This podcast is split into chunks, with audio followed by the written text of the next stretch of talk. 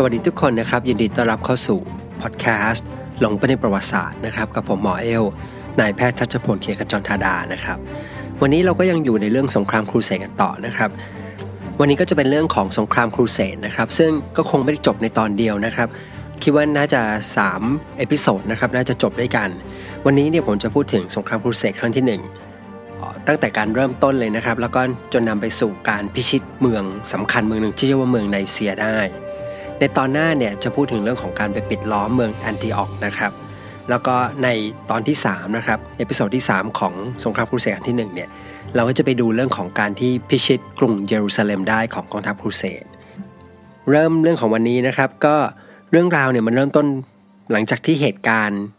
ที่เล่าไปใน episode ที่แล้วนะครับก็คือการล้มเหลวของกองทัพครูเสดที่เรียกว่า People's Crusade นะครับหรือว่าครูเสดชาวบ้านนะครับแล้วครูเสดชาวนา เหตุการณ์เนี่ยก็ผ่านไปประมาณ 2 เดือนด้วยกัน ก็มีกองทัพครูเสดกลุ่มใหม่เนี่ยเดินทางมาถึงกรุงคอนสแตนติโนเปิลกองทัพครูเสดกลุ่มนี้เนี่ยก็คือกองทัพครูเสดที่ปัจจุบันเนี่ยเราเรียกว่าเป็นกองทัพครูเสดครั้งที่1นะครับซึ่งเป็นกองทัพครูเสดที่เป็นเหล่าขุนนางต่างๆ ของยุโรปเนี่ยเดินทางมา ทีนี้เวลาพูดถึงกองทัพครูเสดนะครับว่าเป็นกองทัพครูเสดที่เดินมารบด้วยกันเนี่ยเราก็จะนึกภาพว่าเป็นกองทัพที่มีกองทัพเดียวนะครับ หรืออาจจะเป็นลักษณะที่แบบวางแผนร่วมกันเพื่อจะมาช่วยกันต่อสู้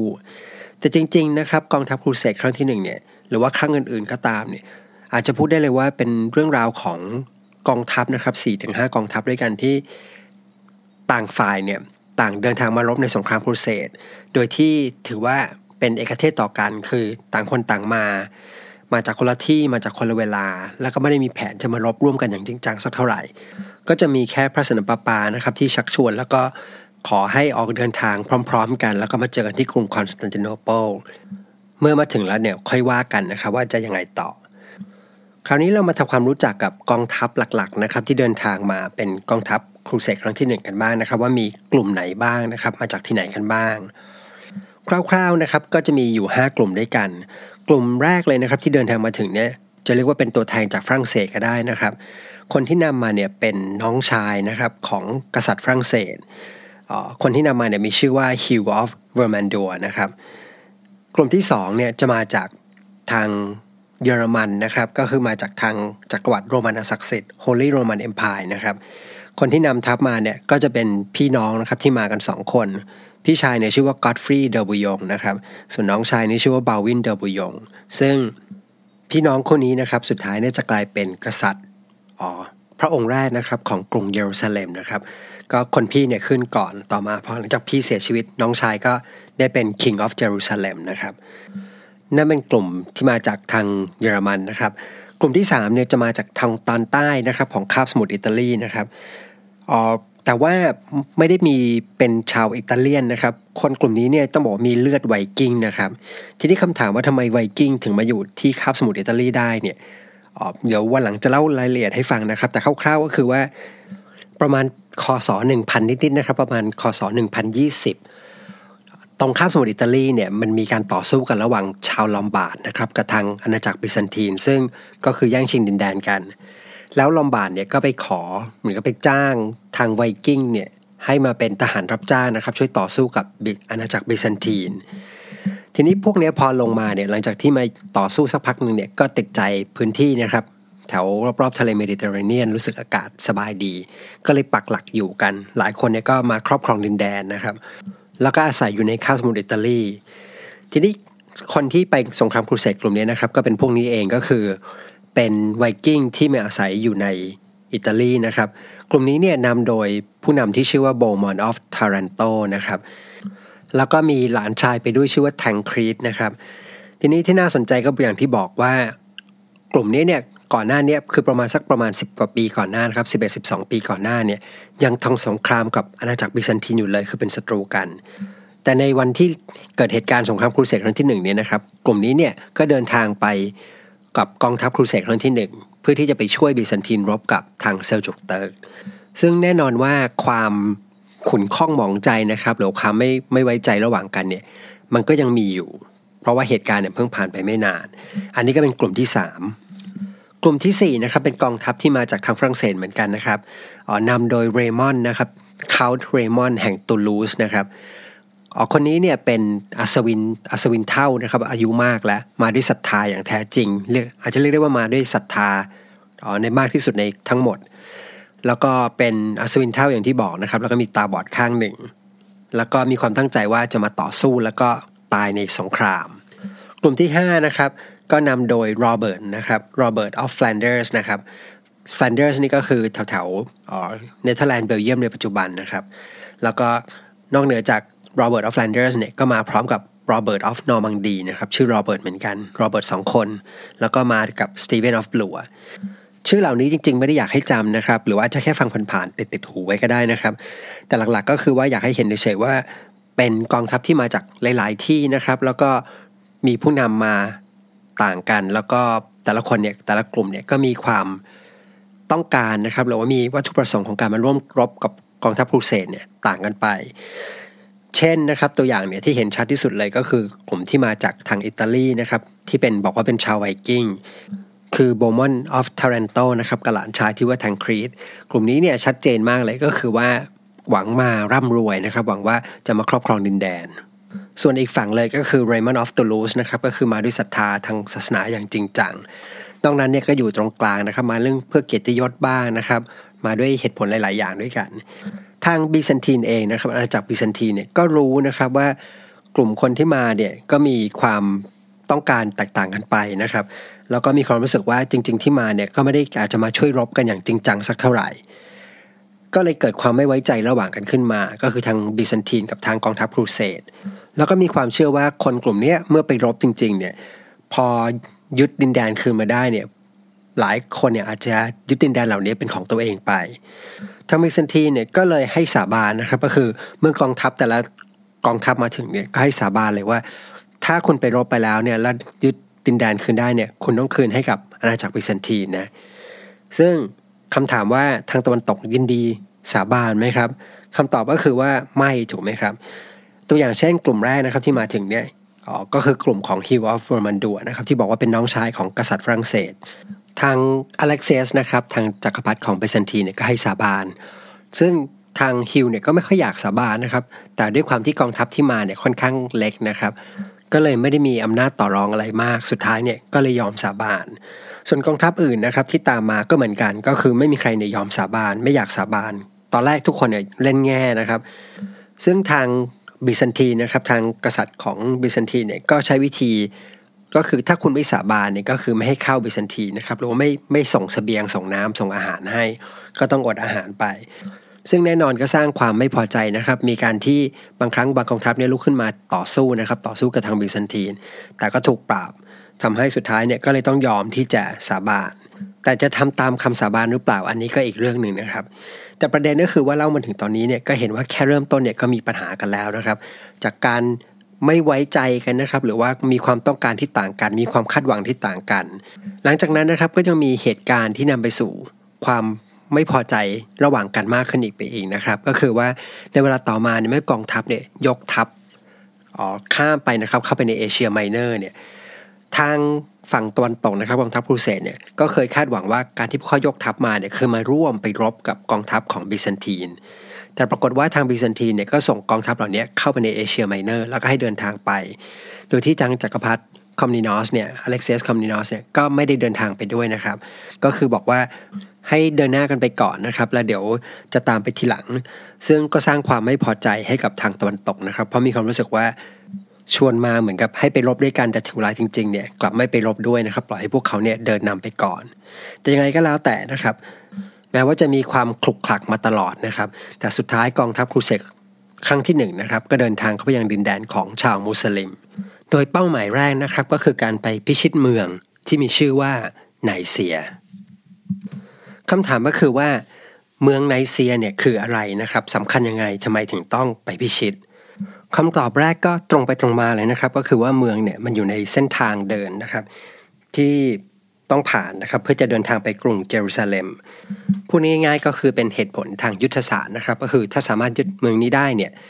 ชาวคริสต์หรือว่ากองทัพครูเสดที่จะตามมาภายหลัง ก็จะเดินทางไปกรุงเยรูซาเล็มเนี่ยได้ง่ายขึ้น นั่นเป็นเหตุผลแรก เหตุผลที่2นะครับมันเป็นเหตุผลทางประวัติศาสตร์นะครับ ก็คือเมืองเนี้มันเป็นสัญลักษณ์นะครับ ถ้าจำกันได้นะครับ ตอนที่เราคุยเรื่อง ตอนกำเนิดของศาสนาคริสต์นะครับ หรือว่าจุดเริ่มต้นของศาสนาคริสต์แล้วก็พูดถึงการประชุมที่เรียกว่าประชุมแบบเขาเรียกว่า ecumenical council นะครับ ก็คือเรียกว่าเป็นการประชุมใหญ่เลยแหละของทางศาสนาคริสต์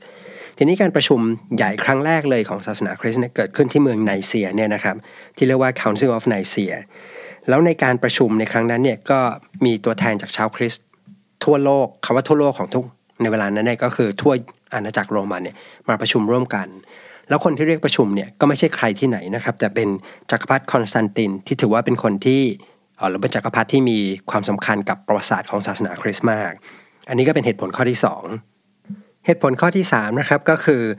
เมืองไนเซียในเวลานี้เนี่ยเป็นเมืองหลวงของทางฝั่งเซลจุกเติร์กนะครับของชางเทาเติร์กเป็นเมืองหลวงของอาณาจักรที่มีชื่อว่า Sultanate of Rum นะครับอันนี้ชื่อภาษาอังกฤษก็คือเป็นรัฐสุลต่านแห่งรุม ทีนี้รัฐนี้คืออะไรนะครับ ก็คือหลังจากที่ทางเซลจุกเติร์กเนี่ยสามารถที่จะตีเข้ามาในดินแดนเอเชียไมเนอร์ได้ก็ตั้งเป็นอาณาจักรนี้ขึ้นมา แล้วก็ให้ไนเซียเนี่ยเป็นเมืองหลวงคำว่ารุมคำนี้นะครับน่าสนใจนิดหนึ่งก็คือรุมเนี่ยก็คือคำว่าโรมัน ซึ่งชื่อนี้นะครับมันสะท้อนให้เห็นถึงอิทธิพลนะครับหรือความยิ่งใหญ่ของอาณาจักรโรมัน แม้ว่าอาณาจักรโรมันในเวลานั้นเนี่ยก็คือตอนที่อาณาจักรโรมันตะวันตกล่มสลายไปแล้ว แต่ชื่อเสียงบารมีนะครับของอาณาจักรโรมันที่สั่งสมมาเนี่ยมันทำให้ในเวลานั้นใครก็ตามนะครับที่สร้างจักรวรรดิขึ้นมาหรือสร้างดินแดนขึ้นมาเนี่ยก็อยากจะใช้ชื่อที่มันเกี่ยวข้องกับโรมันนะครับ ก็เลยเกิดเป็นที่มาของรัฐสุลต่าน แห่งโรมันอันนี้นะครับ Sultanate of Rum หรือแม้แต่ในยุคสมัยที่ใกล้เคียงกับเรานะครับ ก็คือสมัยของนโปเลียนนะครับหรือว่ายุคของฮิตเลอร์เนี่ยตอนที่พยายามจะสร้างจักรวรรดิของตัวเองขึ้นมานะครับ เช่นฮิตเลอร์พยายามจะสร้าง Third Reich นะครับ ก็เช่นเดียวกันก็คือมองย้อนกลับไปที่อาณาจักรโรมัน แล้วก็พยายามใช้สัญลักษณ์ต่างๆนะครับที่มีลักษณะคล้ายๆ กับรูปแบบของสมัยโรมัน หรือแม้แต่พระเจ้าซาร์ของรัสเซียนะครับคำว่าซาร์เนี่ยก็มาจากคำว่าซีซ่าของโรมันเหมือนกัน แล้วนี่ก็เป็นอิทธิพลจากอาณาจักรโรมันนะครับจักรวรรดิโรมันที่แม้ว่าจะล่มสลายไปแล้ว แต่ว่าก็ยังมีอิทธิพลมาในยุค generation ถัดๆมากลับมาที่กองทัพครูเสดของเรานะครับ ก็พอจะเห็นภาพแล้วนะครับว่าเมืองไนเซียเนี่ยคืออะไรนะครับ แล้วก็สำคัญยังไง กองทัพครูเสดนะครับเดินทางมาถึงเมืองไนเซียเนี่ยตอนเดือนพฤษภาคมนะครับปี 1097 จากนั้นก็เริ่มปิดล้อมนะครับ ซึ่งการปิดล้อมเนี่ยเป็นไปอย่างไม่ยากเย็นนัก เพราะว่าประมาณแค่เดือนเศษเนี่ยก็เริ่มเห็นแล้วว่าอีกไม่นอนเนี่ยการปิดล้อมก็จะจบสิ้นลงนะครับ ก็สามารถที่จะตีเมืองเข้าไปได้ แต่แล้วเช้าวันหนึ่งนะครับกองทัพครูเสดเนี่ยก็ตื่นเช้ามาด้วยความประหลาดใจนะงุนงงมาก เพราะเมื่อมองขึ้นไปบนกำแพงเมืองเนี่ยปรากฏว่า กองทัพของบิซันทีนะครับทหารของบิซันทีเนี่ยแล้วก็มีธงของจักรวรรดิบิซันทีเนี่ยไปปักอยู่บนกำแพงคำถามก็คือว่าเกิดอะไรขึ้นบิซันทีเนี่ยเข้าเมืองไปได้ยังไงคำอธิบายนะครับก็คือว่าในช่วงเวลาที่เริ่มเห็นแล้วแหละว่าการปิดล้อมเนี่ยจะสำเร็จกองทัพครูเสดเนี่ยสามารถที่จะบุกเข้าไปในเมืองได้แน่นอน คนที่กังวลเนี่ยหลักๆ จะมีอยู่ 2 กลุ่มด้วยกันนะครับ แน่นอนกลุ่มแรกก็คือทางฝั่งของ ประชาชนนะครับหรือผู้ปกครองเมืองไนเซีย ซึ่งก็กลัวว่าพอกองทัพครูเสดเข้ามาเนี่ยก็คงจะฆ่าล้างผู้คนนะครับ สังหารผู้คนมากมายทำลายเมือง คนในกลุ่มนึงนะครับที่กังวลก็คือทางอาณาจักรบิซันทีน เพราะว่าอะไร เพราะเอาจริงๆเนี่ยเมืองไนเซียเนี่ยแต่เดิมก็คือเป็นเมืองของบิซันทีนถูกไหมครับก็คืออยู่ภายใต้การปกครองบิซันทีน ก่อนที่จะถูกทางเซลจุกเติร์กเนี่ยยึดครองไป ทีนี้บิซันทีนเนี่ยก็อยากได้เมืองกลับไปคืน แล้วก็อยากได้ประชาชนด้วย เพราะว่าในเมืองเนี่ยไม่ได้มีแต่ชาวมุสลิม แต่มีการอยู่ร่วมกันของชาวยิว ชาวคริสต์นะครับ ชาวมุสลิม แล้วทางบิซันทีนเองก็กังวลนะครับว่ากองทัพครูเสดเนี่ยเมื่อเข้าเมืองไปได้เนี่ยก็คงทำคล้ายๆกับที่นิยมกันในในสงครามยุคช่วงยุคกลางนะครับ ก็คือว่ามีการเข่นฆ่าประชาชนนะครับมีการทำลายเมืองเผาบ้านเผาเมือง ซึ่งอันนี้บิซันทีนเนี่ยก็จะเสียหาย เพราะจะไม่ได้เมืองเนี่ยกลับคืน ก็เลย หาโอกาสนะครับตอนกลางคืนเนี่ยเข้าไปเจรจากับผู้นำของเมืองไนเซีย ว่าปล่อยให้บิซันทีนเนี่ยเข้าไปแล้วกัน แล้วก็สิ่งที่บิซันทีนทำก็คือว่า จะให้ทางชาวมุสลิมเนี่ยสามารถที่จะหลบหนีไปได้เงียบๆนะครับ ซึ่งทางฝ่ายของมุสลิมในเมืองไนเซียเนี่ยก็มองว่าเป็นวิธีการที่ดีกว่านะครับ ดีกว่าโดนสังหารหมดโดนทำลายบ้านเมืองหมด ก็เลยตกลงนะครับ ทางบิซันทีนเนี่ยก็เลยสามารถเข้าไปได้ แต่เช้าวันรุ่งขึ้นนะครับที่เมื่อกองทัพครูเสดตื่นขึ้นมาเนี่ยแล้วเพราะว่าทางอาณาจักรบิซันทีนกองทัพบิซันทีนเนี่ยเข้าไปในเมืองแล้วเนี่ยก็โกรธนะครับ เพราะว่าบิซันทีนเนี่ยไม่ยอมให้ทางครูเสดเนี่ยเข้าไป เพียงแต่ว่าจะต้องทยอยเข้าไป โดยที่แต่ละคนเนี่ยก่อนจะเข้าไปจะต้องสาบานนะครับ ว่าจะไม่ไปเข่นฆ่าประชาชนไม่ปล้นฆ่าไม่ทำลายเมืองต่างๆ ซึ่งแน่นอนว่าทางกองทัพครูเสดเนี่ยก็ไม่ happy นะครับไม่พอใจ แน่นอนอย่างแรกสุดก็คือมีความรู้สึกว่า ทางพวกเขาเนี่ยจะเป็นฝ่ายชนะอยู่แล้วนะครับ อยู่ๆทางบิซันทีนก็เหมือนกับมาฉวยโอกาส เอาชัยชนะไปครอบครองนะครับ อันที่ 2 ก็คือปฏิบัติต่อพวกเขาเหมือนเป็นคนนอกนะครับ เหมือนไม่ได้เป็นคนกลุ่มเดียวกัน อันที่ 3 ก็คือว่าทางกองทัพครูเสดมองว่าทางบิซันทีนแอบไปตกลงกับทางชาวมุสลิมเนี่ยมันเป็นเหมือนเป็นการหักหลังพวกเดียวกันนะครับ เพราะว่าทางกองทัพครูเสดเนี่ยมองว่าชาวครูเสดเนี่ยเป็นศัตรูนะครับเป็นปีศาจร้ายที่ต้องกำจัด ทีนี้ เล่ามาถึงตรงนี้นะผมต้องอธิบายเพิ่มนิดหนึ่งนะครับ ก็คือว่าจริง ๆ แล้วเนี่ยทางบิซันเทียนกับทางกองทัพครูเสดที่มาจากตะวันตกเนี่ยแม้ว่าจะเป็นชาวคริสต์เหมือนกัน แต่ว่าจะมีมุมมองนะครับ ต่อชาวมุสลิมเนี่ยต่างกันไป หรือว่าชาวตะวันออกกลางเนี่ยต่างกันไป เพราะว่าอะไร เพราะทางบิซันทีนนะครับบิซันทีนเนี่ยอยู่ทางตะวันออกถูกไหมครับทำให้ทางบิซันทีนเนี่ยจะมีความคุ้นเคยกับชาวมุสลิมดีนะครับไม่ว่าจะเป็นเรื่องของอาหารเรื่องของวัฒนธรรมนะครับ อย่างที่สองเนี่ยทางอาณาจักรบิซันทีนเองกับทางโลกมุสลิมเนี่ยก็มีการค้าขายกันมานะครับตลอดเวลาในเมืองใหญ่ต่างๆ หลายครั้งก็จะมีตลาดนะครับที่มีพ่อค้าชาวคริสต์ชาวมุสลิมเนี่ยมาค้าขายร่วมกัน ก็คุ้นเคยกันดีพูดง่ายๆคือเหมือนเป็นเพื่อนบ้านกันมานานนะครับจริงอยู่ว่าเคยต่อสู้กันมาบ้างนะครับ แต่ว่าหลายครั้งเนี่ยในการต่อสู้ บางครั้งก็ผลัดกันแพ้ผลัดกันชนะ บางครั้งฝ่ายหนึ่งก็ถูกจับไปเป็นตัวประกัน ทีนี้ทั้งสองฝ่ายเนี่ยเนื่องจากสู้กันมานานนะครับ ต่างฝ่ายต่างก็รู้ดีว่า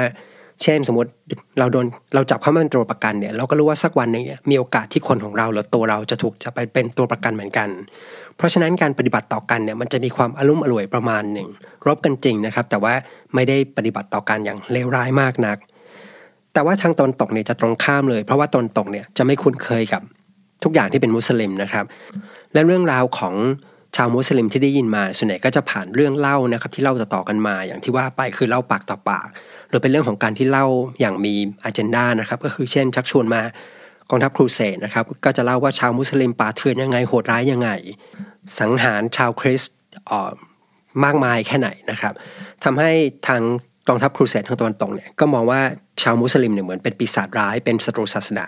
ถ้าเจอเนี่ยต้องกำจัดเท่านั้น ดังนั้นการที่บิซันทีนเนี่ยไปเอาไปตกลงกับทางไนเซียเนี่ยก็เลยมองว่าเป็นการทรยศนะครับแล้วก็สร้างความไม่พอใจให้กับกองทัพครูเสดเป็นอย่างมาก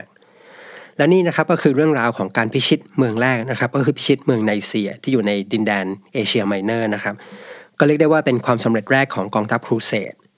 แต่ในการต่อสู้ในครั้งนี้นะครับก็เห็นได้ชัดเลยว่ากองทัพครูเสดเนี่ยก็ไม่ได้มีความเป็นหนึ่งเดียวกันนะครับมีความแตกแยกเกิดขึ้น และที่สำคัญก็คือว่าการรบในครั้งนี้เนี่ยแต่เดิมเนี่ยพระสันตะปาปาก็มองว่าเป็นโอกาสที่จะเชื่อมความสัมพันธ์ระหว่างตะวันตกกับตะวันออก แต่เห็นเลยว่าแค่เริ่มต้นเนี่ยก็สร้างความขัดแย้งเพิ่มเติมมากขึ้นสำหรับใน episode หน้านะครับเราจะเดินทางกันต่อนะครับกับกองทัพครูเสดครั้งที่ 1 จะไปปิดล้อมเมืองอีกเมืองหนึ่งชื่อว่าเมืองแอนติออกครับ สำหรับวันนี้ผมก็ขอลาไปก่อนนะครับ แล้วก็ก่อนจะจากกันไปก็เช่นเคยนะครับ ถ้าใครชอบเรื่องราวที่เล่าให้ฟังนะครับ อยากสนับสนุนพอดแคสต์นะครับ ก็